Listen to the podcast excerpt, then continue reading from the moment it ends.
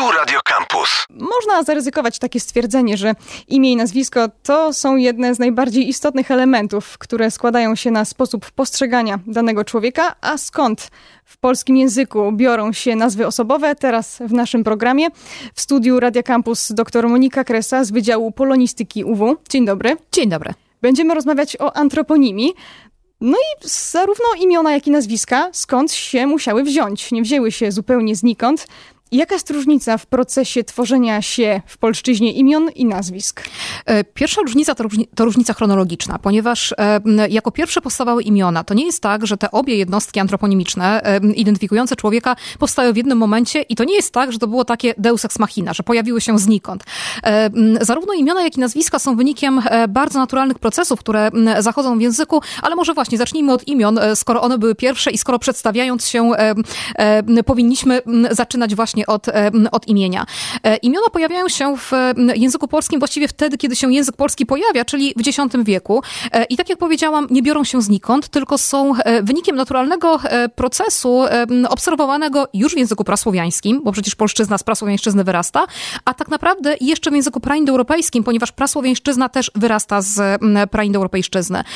Pierwotnie te najstarsze imiona, które funkcjonowały od X wieku w Polsce, miały bardzo konkretne funkcje. One miały nie tylko identyfikować, ale miały też czegoś życzyć. E, były tak zwane imiona życzące dwuczłonowe. Jeżeli tak teraz wysielilibyśmy e, głowy i zaczęli się zastanawiać, jakie to e, są imiona i ułożymy pewien schemat, tak, czyli właśnie ten taki dwuczłonowy, to łatwo wpadniemy na to, że są to imiona takie jak Sławomir, Mirosław, Bolesław, Stanisław czy Wojciech, tak? One tak ładnie dzielą się na, na dwa. I jeżeli pomyślimy chwilę, to widzimy, że są to imiona, które rzeczywiście miały czegoś życzyć, tak? Czyli miał to być e, na przykład Sławomir, sławiący pokój, bo mir to pokój, czy Mirosław, jego e, replika właściwie tego, tego imienia. Boży dar miał być darem od bogów, no bo tutaj jeszcze te czasy prasłowiańskie nam e, wchodzą, wchodzą w grę. Mamy też imiona, które sugerowały, że e, dziecko czy też e, człowiek ma być człowiekiem walecznym, jak chociażby właśnie ten Wojciech, niech będzie uciechą dla, dla wojów. Stąd właśnie te pierwotne imiona i pierwotne motywacje. I jeżeli chodzi o te imiona, no właśnie prasłowiańskie, rodzime, bo tak Maria Malec te, te imiona e, nazywa, to na podstawie współczesnego języka polskiego jesteśmy w stanie w dużej mierze powiedzieć, co miały, jaką one niosły wartość. Natomiast jeżeli tak sobie pomyślimy o tych imionach zapożyczonych, które wkraczają do polszczyzny właściwie też już w X wieku, ale upowszechniają się dopiero w wieku XIV, XV, a nawet XVI, e, to zobaczymy, że one właściwie mają podobny sposób tworzenia, tak? No bo mamy na przykład Bożydara, Bożydar i mamy greckiego Teodora, tak? Teodorus to samo, czy Dorotea, Dorota, to jest przecież dokładnie takie, takie samo imię. O ile jednak pierwotnie, czyli właśnie na, we wczesnym średniowieczu te imiona e, słowiańskie, rodzime miały przede, wszystkim funkcję życzącą, o tyle te późniejsze, które zapożyczaliśmy, były już dla naszych pra, pra, pra dziadków e, przezroczyste, jeżeli chodzi o ich etymologię, a przyjmowaliśmy je przede wszystkim ze względu na patronów. Ale czy to znaczy, że te sposoby tworzenia, zarówno y, poza granicami Polski, jak i w Polsce, były podobne? To znaczy, że ludzie na całym świecie w ten sam sposób próbowali się nazywać? Tak, właściwie tak. Mechanizmy są e, tożsame, można by było powiedzieć identyczne, o czym świadczy chociażby ten e, Teodor, o czym też świadczy etymologia różnych innych imion funkcjonujących e, w polszczyźnie. Zobaczmy tych właśnie zapożyczonych funkcjonujących w polszczyźnie. Zobaczmy, że jeżeli tak chcemy się dowiedzieć, co znaczy jakieś imię, sięgamy do słownika i bierzemy na przykład Katarzyna, tak? Katarzyna czysta, od katarzis, prawda? Jest to imię charakteryzujące, a w języku polskim też takie imiona charakteryzujące mieliśmy bo jeżeli sięgniemy do Bulli Gnieźnieńskiej z mm, roku 1136, to tam mamy takie imiona jak Kwiatek na przykład, prawda? Piękny jak Kwiatek, no właśnie, tutaj e, Katarzyna miała być, e, miała być czysta, e, czy nie wiem, Monika pojedyncza, jedyna, prawda? Mono tutaj łacina, czyli te imiona bez względu na to, czy były tworzone w języku, w językach pragermańskich, praromańskich, czy prasłowiańskim, miały pełnić tą samą funkcję, albo czegoś życzyć, albo charakteryzować człowieka. A z czym y, może być związane pochodzenie polskiego imienia? To zależało od regionu, od jakichś dialektów, którymi się mówiło w, na danym obszarze, czy nie?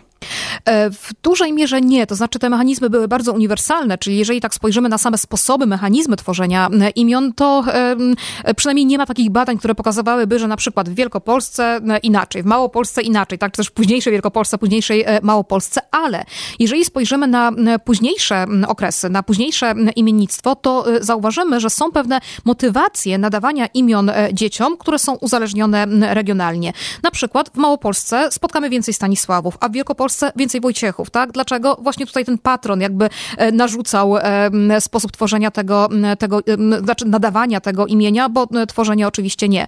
E, regionalnie zróżnicowane są też imiona, przede wszystkim te, które są nadawane na obszarach pogranicznych, zróżnicowanych etnicznie, kulturowo, językowo. Zobaczmy, że jeżeli mamy na przykład imię Błażej, to ono częściej występuje na, na Podlasiu. Jeżeli sięgniemy do historii Podlasia, to tam częściej spotkamy też takie imiona jak na przykład e, e, Fiodor, e, tak, funkcjonujące również w odniesieniu do ludności pochodzenia polskiego, czy Karp na przykład. Dzisiaj kojarzy nam się z rybą, ale przecież to jest cerkiewne imię. A jak to wygląda, jeżeli chodzi o nazwiska? Czy um, jest jakaś zależność między tworzeniem się imion a nazwisk? Czy nazwiska były tworzone zupełnie w inny sposób? E, nazwiska były tworzone zupełnie w inny sposób, ale w tym samym celu. To znaczy one też miały identyfikować. W pewnym momencie okazało się, że identyfikacja za pomocą imienia jest zupełnie niewystarczająca, bo na przykład w jednej wiosce było 50 Staśków, no i jak jednego odróżnić od e, drugiego. Podobnie e, w, wśród szlachty, tak? Imiona też już i przede wszystkim to właśnie szlachta jako pierwsza zaczęła tworzyć nazwiska. Imiona wtedy okazały się niewystarczające i ten cel, właśnie taka dokładna identyfikacja był taki sam w odniesieniu do imion czy do nazwisk, ale mechanizmy już zupełnie inne.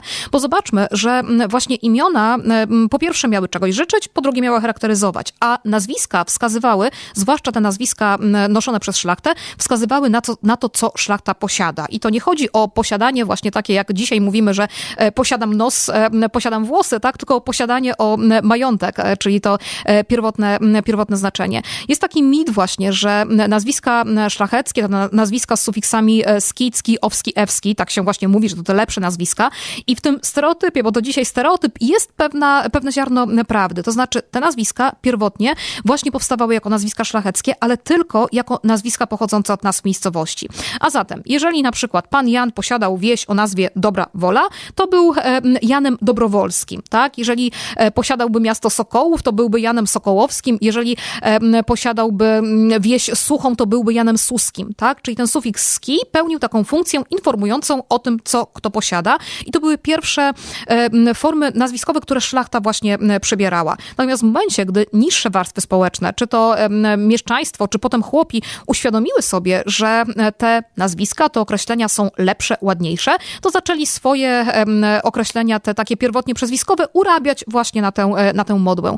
Kiedy analizowałam taki materiał pochodzący z XVIII wieku, z takiej parafii z pogranicza Mazowsza i Podlasia, to tam miałam pana, który się nazywał Adalbertus, czyli Wojciech Pszczółka. I był sobie pszczółką w tych moich księgach metrykalnych, a potem stał się pszczółkowskim. Dlaczego? Bo ksiądz uznał, że do tak e, no już starszego człowieka, tak, który gdzieś tam e, nie był takim zupełnie biednym gospodarzem, nie pasuje pszczółka. Pszczółkowski brzmi lepiej. Dlatego dzisiaj, jeżeli słyszymy nazwiska Naski, to niekoniecznie są to nazwiska, nazwiska szlacheckie. Czy do tego, żeby odróżnić nazwisko o prawdziwym, szlacheckim pochodzeniu od takiego, które jest pospolite, potrzebujemy znajomości herbów, czy jesteśmy w stanie bez tego na podstawie znajomości języka sobie poradzić? Niestety nie, ponieważ ten mechanizm jest właściwie taki sam, e, zarówno w wypadku e, tych nazwisk, które tworzymy od nas miejscowych, jak i e, w wypadku nazwisk, które tworzymy od wyrazów pospolitych, czy imion na przykład, tak? Bo zobaczmy, mamy na przykład nazwisko Maciejewski, tak? I teraz pytanie, czy ono jest od Macieja, czy na przykład od miejscowości Macieje, tak? Czy Maciejowo, Maciejów? Może być i od tego, i od tego. I tutaj niestety sama świadomość tego, jak są tworzone nazwiska, inaczej, taki czysty rasowy polonista nie odpowie na pytanie, czy jest to nazwisko szlacheckie, tak? Rasowy polonista musi zajrzeć po pierwsze do do herbarza, po drugie do, e, najlepiej by było, gdyby zajrzał do dokumentów po prostu historycznych, tak? Ponieważ e, tylko one mogą pokazać, jak dane nazwisko się e, zmieniało. Oczywiście tutaj bardzo pomocne są różnego rodzaju słowniki, słowniki onomastyczne. Onomastyka to jest nauka zajmująca się nazwami własnymi i natomiast one też nie odpowiedzą w 100% na, na te pytania dotyczące konkretnych nazwisk. Taką Biblią onomastów jest słownik Kazimierza Remuta nazwiska Polaków. E, taki słownik etymologiczno-motywacyjny, który otwieramy i mamy, wow, na przykład e, nazwisko Kalinowski e, i wydaje nam się, że wiemy wszystko na temat, na temat tego nazwiska. Natomiast profesor Kazimierz Rymut tworzył ten słownik taką metodą, mówimy, gniazdową. To znaczy on umieszczał wszystkie możliwe motywacje tego nazwiska. Warto podkreślić, że Kalinowski może pochodzić zarówno od właśnie nazwy miejscowej Kalinowo, Kalinów, jak i od imienia Kalina, czy też od apelatywu wyrazu pospolitego Kalina, tak? Profesor Rymut uwzględnia wszystkie te mm, mm, możliwości, natomiast żeby dowiedzieć się czegoś na temat motywacji, etymologii naszego nazwiska, musimy grzebać w mm, dokumentach dotyczących naszej rodziny, czy w księgach metrykalnych. Czyli bez specjalisty ani róż w takim wypadku. Bez specjalisty ani róż, przy czym właśnie tak jak e, mówię, to nie, to nie może być e, tylko specjalista językoznawca. W ogóle antroponimia i onomastyka to jest taka dziedzina interdyscyplinarna, tak? Tutaj nie wystarczy wiedza językoznawcza. My wprawdzie te elementy onomastyki e, przedstawiamy na zajęciach polonistycznych, ale właśnie sama wiedza polonistyczna tutaj nie, nie wystarczy. Trzeba włączyć wiedzę historyczną, bardzo często geograficzną, kulturową, tak? Ponieważ imiona i nazwiska odzwierciedlają fakty kulturowe i, i społeczne i tutaj nie da się tego, nie da się tego oddzielić. Na tym polega też piękno tej, tej dziedziny i też duże zainteresowanie chociażby studentów e, Wydziału Polonistyki właśnie tymi, tymi zagadnieniami, co jest widoczne chociażby w tym, że chętnie piszą oni na przykład e, pracę na temat imion i nazwisk w swojej rodzinie. A jeżeli mówimy o sposobie, w jaki kształtowały się nazwiska, to jak to wygląda? Czy jest jakaś statystyka, która mówi na przykład o tym, że konkretne części mowy były najczęściej używane przy procesie, w procesie tworzenia nazwisk, czy też nie? Czy to nie, nie jest tak, że y, nazwiska lubią jakieś części mowy najbardziej? E, nie ma takich statystyk ogólnopolskich, natomiast e, rzeczywiście, jeżeli są prowadzone takie prace monograficzne dotyczące na przykład, nie wiem, nazwisk na jakimś obszarze, tak, czy nazwisk w jakiejś gminie, w jakiejś parafii, to czasami naukowcy sprawdzają, czy sprawdzają przede wszystkim od jakich wyrazów tak semantycznie pochodzą dane nazwiska, czyli na przykład, czy są to nazwy zwierząt, nazwy roślin, tak, nazwy części ciała, ale sprawdzają też właśnie części mowy. I jeżeli tak nawet przebiegniemy sobie nazwiska naszych znajomych, przyjaciół gdzieś tutaj do, dookoła, to widać, że taką e, najbardziej produktywną grupą, jeżeli chodzi o tworzenie nazwisk, są rzeczowniki i przymiotniki. Dlaczego? Dlatego, że nazwiska miały taki charakter identyfikacyjny, ale też charakteryzujący przezwiskowy, tak? Poza tymi nazwiskami, o których wspomniałam, czyli nazwiskami tworzonymi od nazw miejscowych, mamy przecież gro nazwisk właśnie przezwiskowych, tak? A jak przezywamy człowieka? Człowieka. No od tego, jak on wygląda, tak? Jak jest e, chudy, to będzie chudzikiem, jak jest mały, to będzie e, malcem, a jak jest wielki, wielki to będzie wielgusem czy wielgatem na przykład, tak? Więc to są te nazwiska przymiotnikowe, a z drugiej strony nazywamy ludzi od jakichś charakterystycznych części ich ciała, tak? Mamy nosala, mamy głowala, czy, czy od przedmiotów, którymi się otaczają, tak? Stąd nazwisko na przykład, nie wiem, e, kopytko w odniesieniu do szewca. A no właśnie, kolejny dowód na to, że nazwiska powstały bardzo często od rzeczowników, to wszystkie nazwiska zawodowe, tak? Bo przecież mamy szewca, mamy bednarza, bednarczyka, kaczmarczyka i tak dalej, i tak dalej. Więc rzeczywiście to e, przede wszystkim e, rzeczowniki i przymiotniki budują nam tę sferę nazwiskową, co nie znaczy, że nie mamy czasowników, tak?